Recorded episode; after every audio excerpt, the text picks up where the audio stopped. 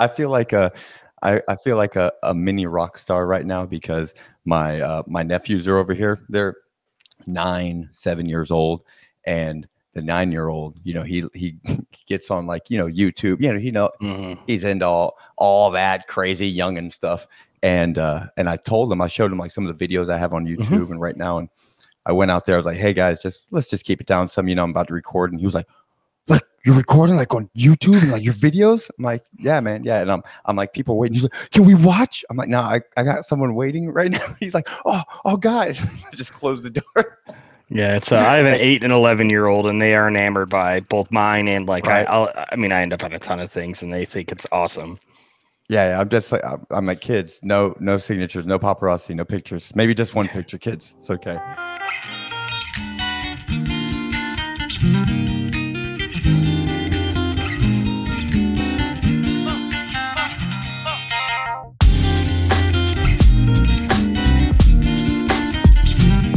This episode is presented by OIT VoIP. Enhance your client's communication abilities with our VoIP solution, featuring integrated billing, on-demand training, and live U.S. support. Collaborate seamlessly with Microsoft Teams integration and put your entire phone system in your pocket with MobileX. Improve your offerings and increase profitability with reliable service for 1/10 of the average MSP acquisition cost. To learn more, visit oit.co or dial 844-CALL-OIT. Jason, Thank you so much for being my guest, man. Being a guest here at 38 at 38. Let me go ahead and intro this up. Yeah. Hello, everybody out there in computer world. This is 38 at 38. My name is Aaron Bolton, and we talk about the most ridiculous job stories. And I've got a wonderful guest today, which is Mr. Jason Slagle. There's the intro. So now we can just talk like regular humans, which is great. I practice that. I go to sleep every night practicing that. No. Awesome, Jason. Thank you for being on. I appreciate it. We've never really talked. We've like closely crossed over. Like I think my closest connection to you is you know Kyle Jackson, right? Yes, yeah. And Tech Bar. I think you were on a Tech Bar, right? And I think I think I ended up on screen for a little bit, but I think we're like in parallel orbits. Right. We just keep crossing paths. Yeah, absolutely. Well, I was with ConnectWise for a long time, and you know, so just being in that realm and MSP, you know, sphere, you know, Kyle's my bestie, and he talks highly of you, like really highly, like the times that I like no joke. I have to try harder. Challenge accepted. Yes. Awesome. Jason, if you could tell us a little about yourself, where you're working, what you do now. Yeah, I'm Jason Slagle. I'm president of CNWR Inc. We're an MSP in the Toledo, Ohio area. Been doing this a long time. I have a ton of stories. I think I got a pretty good one for us today. It's one I've hinted at and told parts of, but I don't think I've ever told the whole thing, and it's pretty crazy. Awesome. So let me ask you, how long, and I know I didn't send this beforehand, but how long were you, like, have you been working? You know, like, what was, like, how old were you when you got your first job? I have always worked in IT or some sort of computer-related field, right? And I've been doing it since 1997. So what is that, 26 years, I think, this year? If I can math in my head pretty well. Yeah. So a while. That is a while. Now, did you have any jobs in high school, anything before the professional realm? No, I started my first job in high school was tech support at an ISP that, ironically enough, is what CNWR was born out of. I mean, I left. I spent a stint in enterprise world, which is where the story for today comes from. Spent a time at a couple startups, independently consulted, worked at the university, kind of made my way throughout, you know, figuring out what I like and what I don't like, and that I'm kind of a terrible employee, and kind of made my way back to the roots of it all when I got called and basically asked to come back at one point. So I'm back. I've been back at CNWR now for 11 years this year, right? So it's been a little bit of a run. Dude, that's a cool full story. Full circle story, man. Yeah. That's really going right back to the roots. So, all right. So I'm excited about this story today. All right. I'm excited about all these stories because really that's what I keep realizing. This is like the reason for this podcast is everyone mm-hmm. has a bad job story. Everyone has the work. The more I have these conversations, the more it just solidifies my head. Oh my goodness. Yeah. No one, even like the lamest, it's still the worst to them. It's still the worst to them, you know? So let's hear what you got going. What's your worst, most ridiculous job story? This is pretty crazy. So I spent, I don't know, probably about 4 years working at TNS Global, right? So we were, I think it's broken up now, but I think it was the second largest market research firm in the U.S. And I think I held most of the job roles there in IT, other than Windows System Administrator. I never ran Windows servers, but I was a networking guy for a while, storage guy for a little bit. And most of the time I spent there, I spent as a Unix admin, right? So we had a pretty diverse set of Unix systems, everywhere from some Linux machines that were new that I was bringing up and provisioning, running Oracle and a number of other things, as well as some old DEC Unix stuff, both running VMS, which, I mean, that should that's what Vaxes run, right? So that should put me as like an ancient dinosaur there. Right. I did not run the Vaxes. I ran the digital Unix version of it and some HPUX boxes. And it is coming into the 4th of July weekend.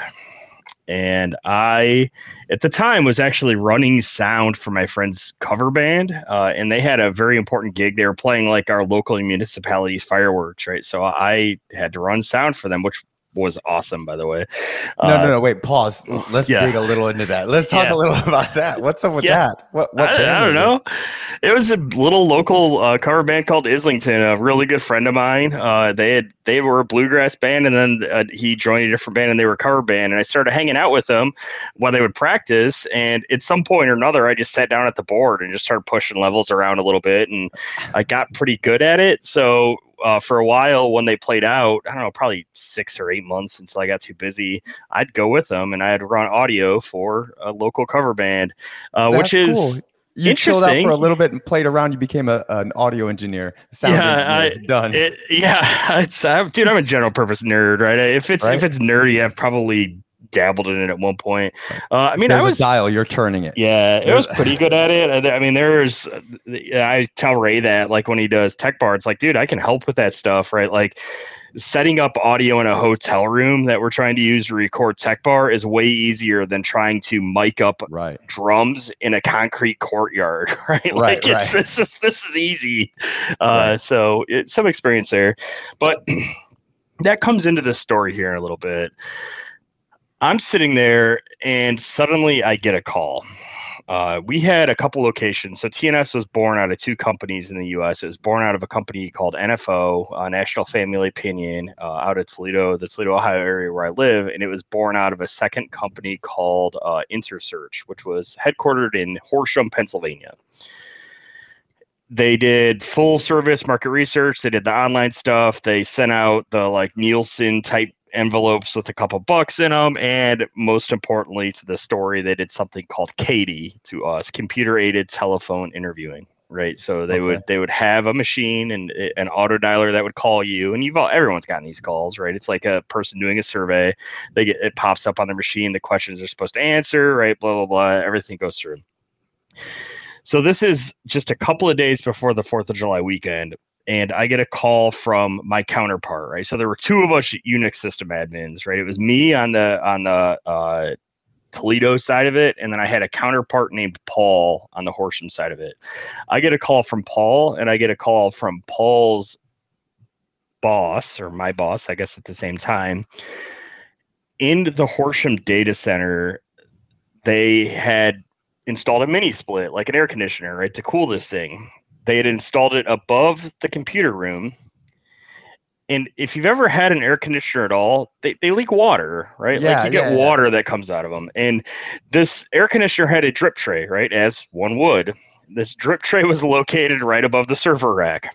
So you can already see where this is probably going. Oh, man. So, like, okay, no lie. All right, halfway through, just through this story, I'm like, okay, this is really techie. And I'm following because I don't get too techie, but I'm like, oh no, I know where this is going. I've grown up on a farm where we just only have the inset units in, and I'm like, you don't do that if you don't put anything under an AC vent that you don't want to get messed up or wet, right? Yeah. So this thing's got a drip tray, right? And at some point, I'm assuming, I never really got the details of it, but I'm assuming that the drain on this drip tray clogged up because it clearly filled with water, and at some point or another, several gallons of water. They all will. Yeah, 100% they will. I mean, 100%. That's what happens. You've seen what grows in that water. There is no engineering feat that has come to the point to say, we're going to fix this. Yeah, it's going to happen. Yeah, so the drip tray filled up with water and basically collapsed out of the ceiling, pouring who knows how many gallons of water right on an HPUX, like old school Unix like server, and it died. And it kicked off this like crazy series of events. So I get a call, right? Like, so because the problem isn't that necessarily that you can't do the Katie stuff. I mean, that's a side effect of the fact that you're basically idling 300 or 400 employees at this point because you can't call anybody. So, now the clock's ticking, right? So the CTO, which was in our office, comes down and they're like trying to figure out what to do. And at some point or another, they decide that the proper course of action is they're not going to replace it. We had a proper data center in our facility. Right. They put me in the company minivan. Me, of all people, they give me the keys to a company car and send me to Akron, Ohio, about 3 hours away to pick up. Apparently, there's some place you can just pick up these like boutique, like special, like it's basically like a Commodore 64, but Unix, right? These things are old. Oh yeah. They haven't been made, like this type of HPUX machine, even in, this was probably in 2007. It's not been made in 20 years, right? They just don't exist anymore. So they found some company out of Akron that had them, and they sent me in the van, and I picked it up and I brought it back. It was sitting right next to the Tandy. Yeah, probably.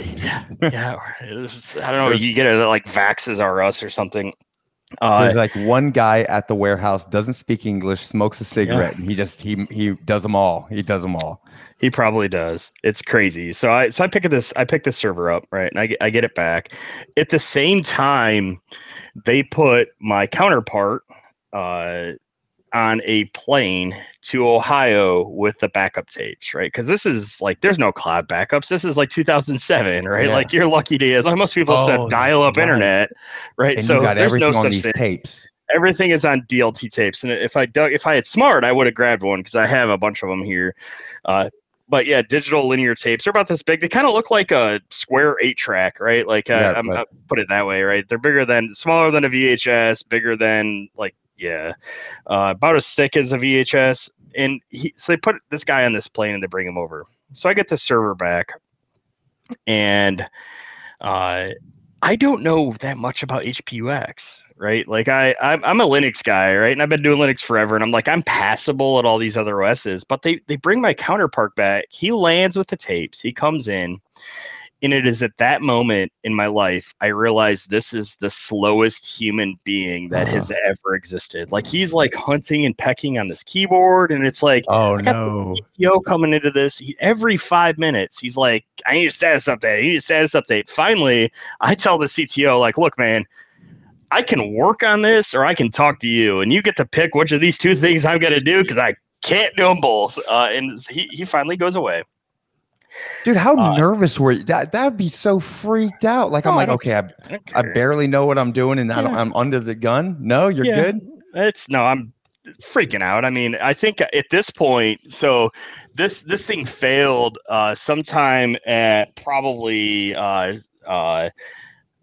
2 p.m., right? And so by the time they get him on a plane and by the time I get back with the equipment, it's probably 8, 9 p.m., so we start working on this in earnest. I've been at the office already since 9 a.m. in the morning.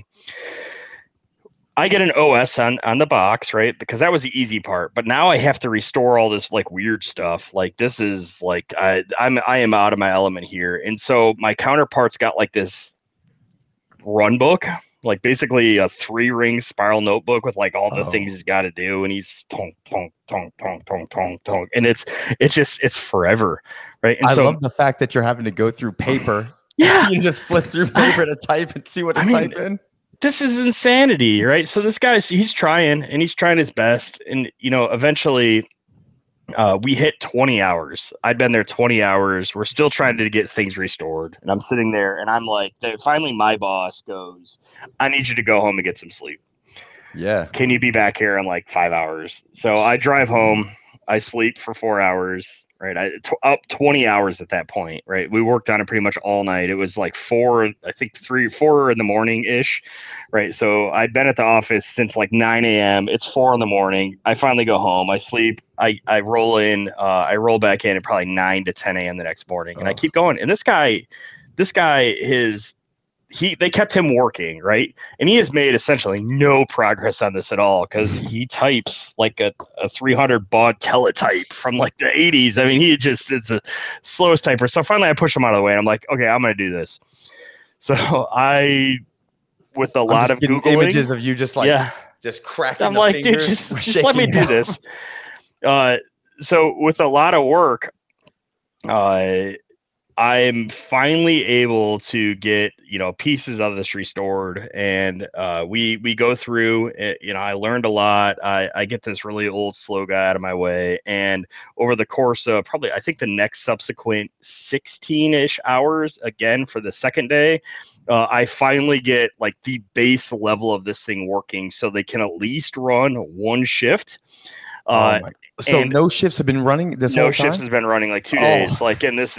And so they finally get to the point where we could bring 50 interviewers up online. I had a bunch of work still left to do, but I managed to finish it up like 2 hours before I had to be at sound check for the band I was running sound for. So I literally, you know, day one, 20 hours, go sleep 4 hours, wake up day two, you know, smash through it, and then like leave immediately. And, you know, 2 hours later, have to go run audio for my friend's cover band who had a national act that they were opening up for, right? So like they've got like this giant 128 channel professional soundboard that I've never touched, and luckily both things went off pretty well. And I learned a lot from the audio engineers from the big thing. They gave me a bunch of pointers, so that was actually pretty cool.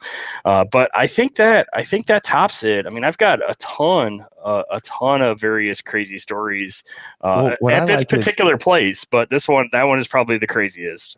What I like is that you know, usually like anyone in the music industry, you know, they're tired, you know, if they're tired, it's because they've been partying, you know, last night you get there tired and they're like, what happened? You're like, server work, man. Yeah. Server work. Yeah. It rained from the ceiling. Yeah. There was, not the only time that company had stuff raining from the ceiling, but the worst time. So what was the other time? Roofers clogged the roof drain and it was raining on the EPS.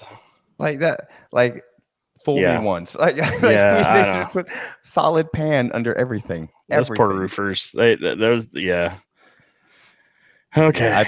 I've been in wet situations. That sounds weird, but that's another job. I don't know. Maybe we might get into that tonight.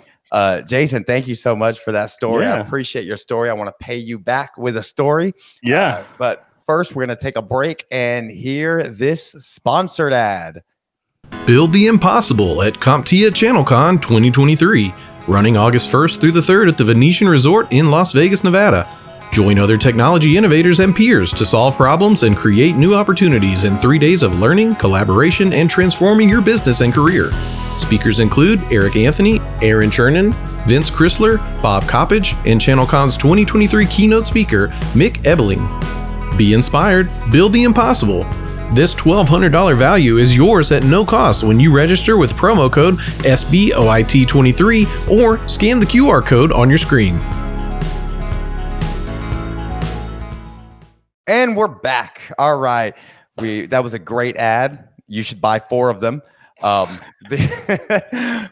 here again. That's our $1 million. Oh, I'm sorry, I don't make the ads nor your finances, sir. You just please make it happen. Or all right, so station. I can't say what Phil wrote. Nope, job, Phil. No, it's okay. Say what Phil wrote. Thank you. Thank you. Producer Phil. All right, Jason. So here's the part where my guest, Jason, will, he has been giving a list of quotes, and each quote has something to do with one of the jobs that I've had. So, Jason, let's hear what that quote is. Yeah, this was really hard, but I think I'm going to roll with having smart friends is expensive. I really, really like this one. I was excited. I'm excited about this one. Thank you. So, because it gets it. All right. So it gets into like more of my background. So, I grew up. So, oh, yay. I'm happy about this, man. Jason, thank you so much. This is all right. So, I grew up like farmish, we called it a farm, but really it was 3 acres of land that my grandfather bought right after World War II. And we just lived there, and commercial grew up around us in industry. So like my street address was is 50th Street, which was an 8-lane highway. Like that's, and then my house. Yeah, that's, and then my house. It's wild, right? So, but it was still kind of rural, and so I was in gifted classes, right? So it was rural, and I was in gifted, and so I was. So all my friends were like white, and not even Spanish. Like it was just rural area. Because, and I say it because I'm Spanish, but it was.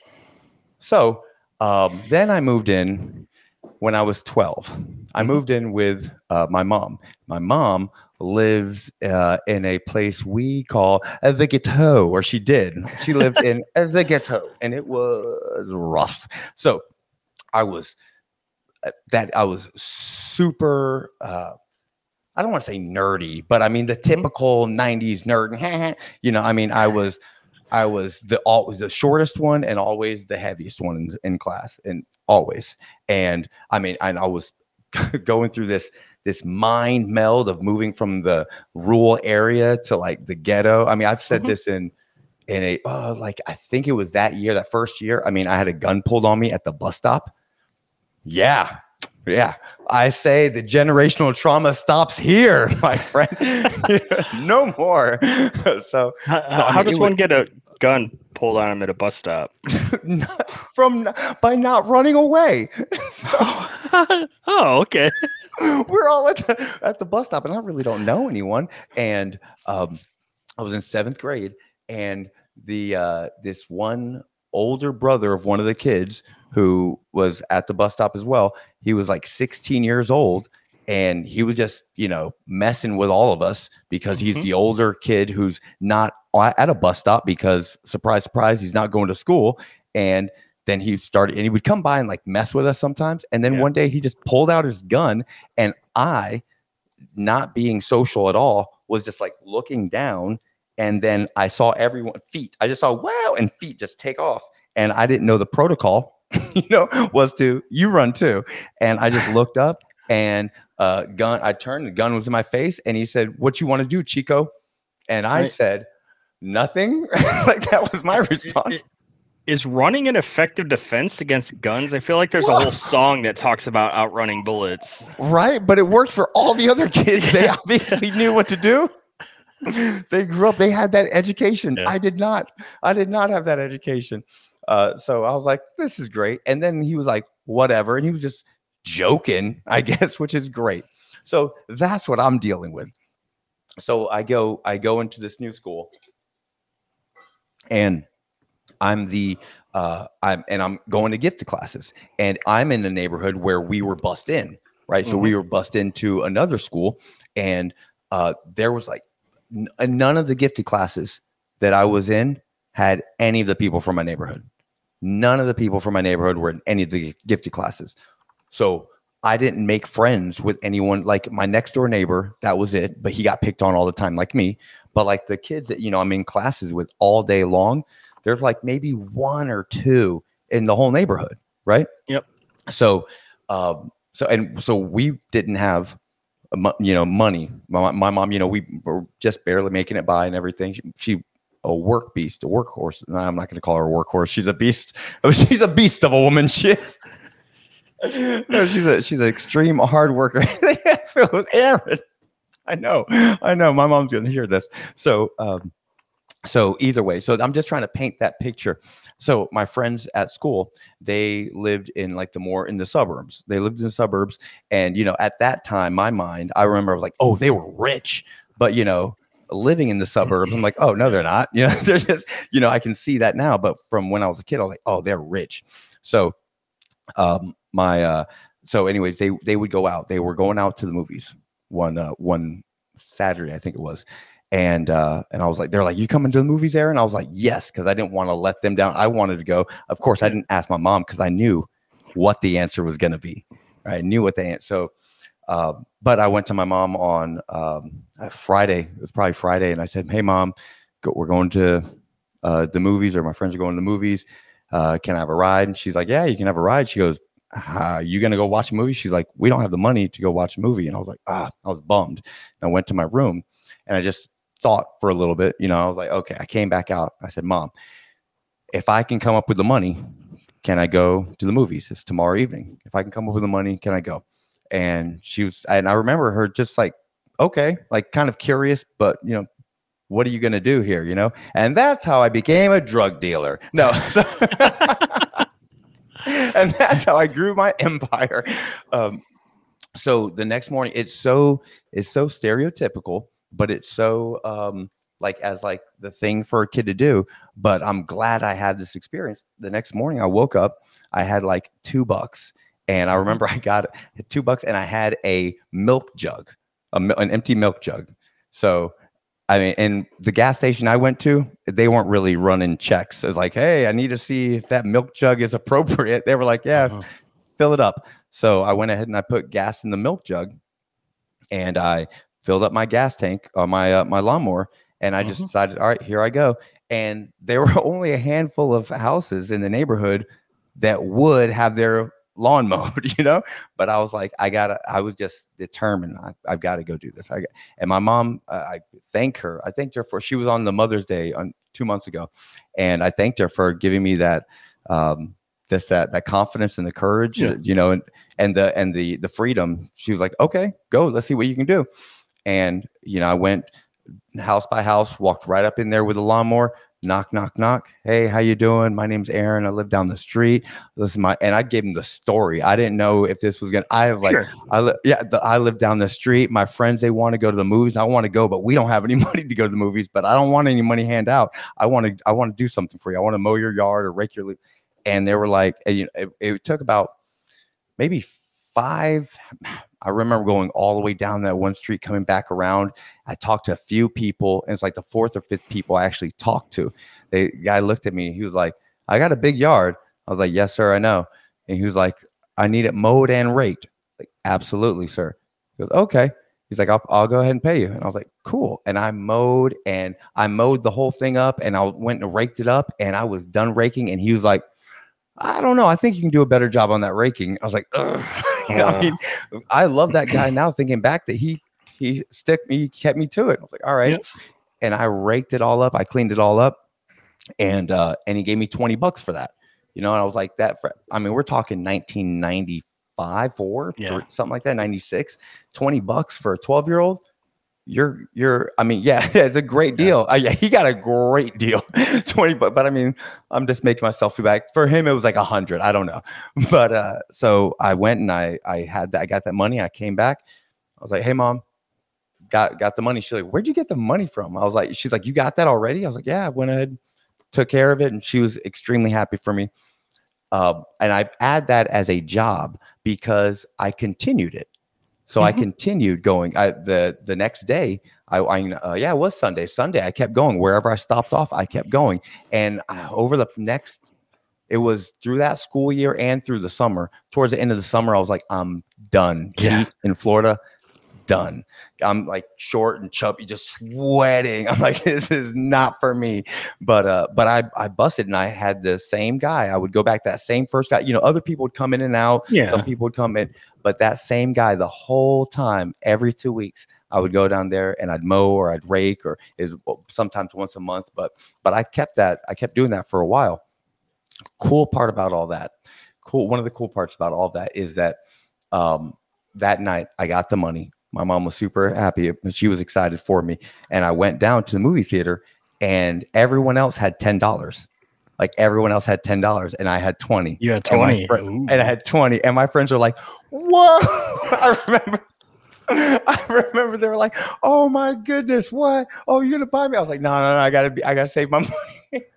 But yeah, that's when movie tickets were like $5, yeah, you know, and like a Saturday night. But I remember I had that last $10 or whatever amount that I had, and I gave that to my mom because I was like, that's, you know, what I felt I needed to do, you know. So you learned a couple lessons there, I presume, that like money feels a lot better when you've earned it and it's not given. Yes, right. Absolutely. Like, that's a huge one. Yeah, I got to teach my kids that. Yeah. Oh, tell me about it, man. How many kids you have? I have two. I have two boys. Two boys? And, and what are the ages? They are 8 and 11, and they are, I think the older one's starting to get it, but the younger one, it's just no concept at all of where money comes from. Man, it's a hard thing to, because, and I had this conversation with a bunch of people, but man, especially when it comes to your kids, you don't, you know, you want to give them what you didn't have. Mm-hmm. Right. At the same time, you realize, oh, I learned these valuable lessons because I didn't have some things. Yep. Right. That's a crazy balance, you know? Yeah. I didn't count it when we were talking about jobs earlier. Right. But it's like when I was probably roughly the same age, like 13, 14, I mowed lawns in the neighborhood all summer to earn enough money to buy a modem. Like, that's how nerdy I am. That's what I wanted to buy. I wanted to buy a modem. Yeah, I did. Yeah. What speed? What speed? 1200 baud. I actually posted somewhere. I posted a picture of it recently. It was the Amiga, the Commodore 6180. So it was a 300 1200 baud modem that you could attach to my Amiga 500. Nice, man, dude. Yeah. You have always been in tech. Even when you were mowing lawns, you were in tech. You were. I'm a nerd. So cool. Yeah. No, that is really cool, man. Yeah, just trying to instill those things in kids, man. That's rough. Did you have any other jobs like younger when you were like? I mowed lawns for a bit, and then I started junior high school, so 17, doing that at working at the ISP. So that was 97, right? I was 17, so I think we're roughly the same age. I think you may be a couple years younger than me, but same sort of similar sort of time period where, you know, we didn't grow up really well off either. We were pretty poor and used to mow lawns to get money for that. I mowed lawns so I could ride my bike to the pool every day in the summer and, you know, just to do things. But much like you, I did the same sort of thing where for a while I was going to door and you have to learn. I forget that lesson, but somebody just reminded me at a conference I was at that, like, no, yes lives in a world of no, right? Like, you can't, if you never ask, you can't get told yes, right? So you have to accept the fact that the answer is often going to be no, and no isn't wrong. It's just information, right? Like, okay, well, it's bad timing, bad whatever, right? And that lesson, if you can instill it, it's very valuable because, man, there's so many cool things that I've done over the years that, you know, I did just by asking somebody if I could do something. Right. I love that statement. Yes lives in a world of no's.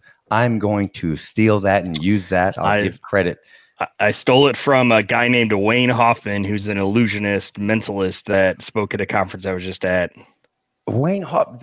So you said Wayne Hoffman. I'm gonna remember that because I think it's the same guy I'm thinking of because I was like a magician, but no, illusionist. Yeah, right, mentalist. Cool. He does all sorts of weird. It was actually a really cool keynote. So yeah, nice. For what conference? Ingram Micro event that just happened last week. That's a really cool keynote speaker. Yeah, it is. It too. You'd imagine someone like in the tech realm, but nope. Yeah.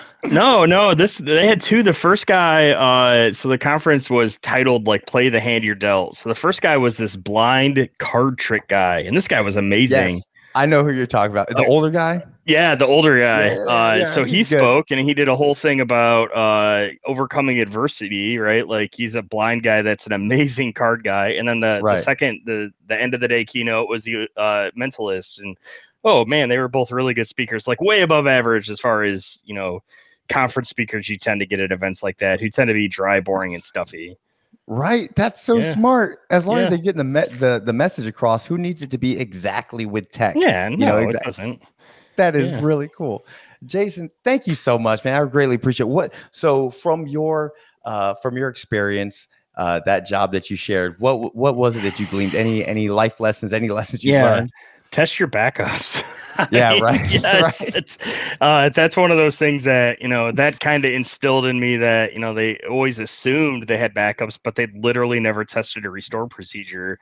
So we ran into a bunch of problems with it because there were a lot of assumptions made that definitely didn't hold true. So what should have been a 3 or 4 hour restore ended up taking, you know, several days or 2 days because no one had bothered to test it. And so that's the thing that has held me all of this time is that any backup you don't test is just a hope and dream. That's a good one. That's a good one. Look at that. Yeah, that is something that you can take. Look at, and now I will. Probably the best thing, the thing I learned the most from that job. Oh man, the hard work. I think you said. I think you hit that. You hit it exactly. Is man, when you work hard for it, it feels so much better. I've talked about like with the episode with my mom, I put on some of the jobs I've had there because she had beeper stores and fashion stores. And as a kid, like 10 years old, I was expected to work, like take bill payments, like in the cash register and everything. People are like, are you sure he's good with that? You know, so I count that. But this was the first time that I went out and like did out on my own. And man, yeah, that's probably that's why I got so happy when you chose that one, because it really does. I think about that very often, especially when I'm up against like a hard project or something crazy. I'm like, man, I'm working hard. It's going to be worth it. It's going to pay off. So yeah. Jason, thank you so much for your time, man. I greatly appreciate that. I greatly appreciate you, man. Yeah, it was fun, right? Would you come back and be a guest again? Yeah, I mean, I have I've spent a long time in the industry. I have all sorts of IT horror stories I can tell. So, oh man, yeah, I might hit you up. I'm playing around with this idea of having maybe a string of episodes like topic based on a specific topic. So I'll throw them out your way whenever I get those thought out. Jason, thank you so much, ladies and gentlemen out there in computer world. I greatly appreciate you. Thank y'all, and we'll see y'all next time. Peace. See you later.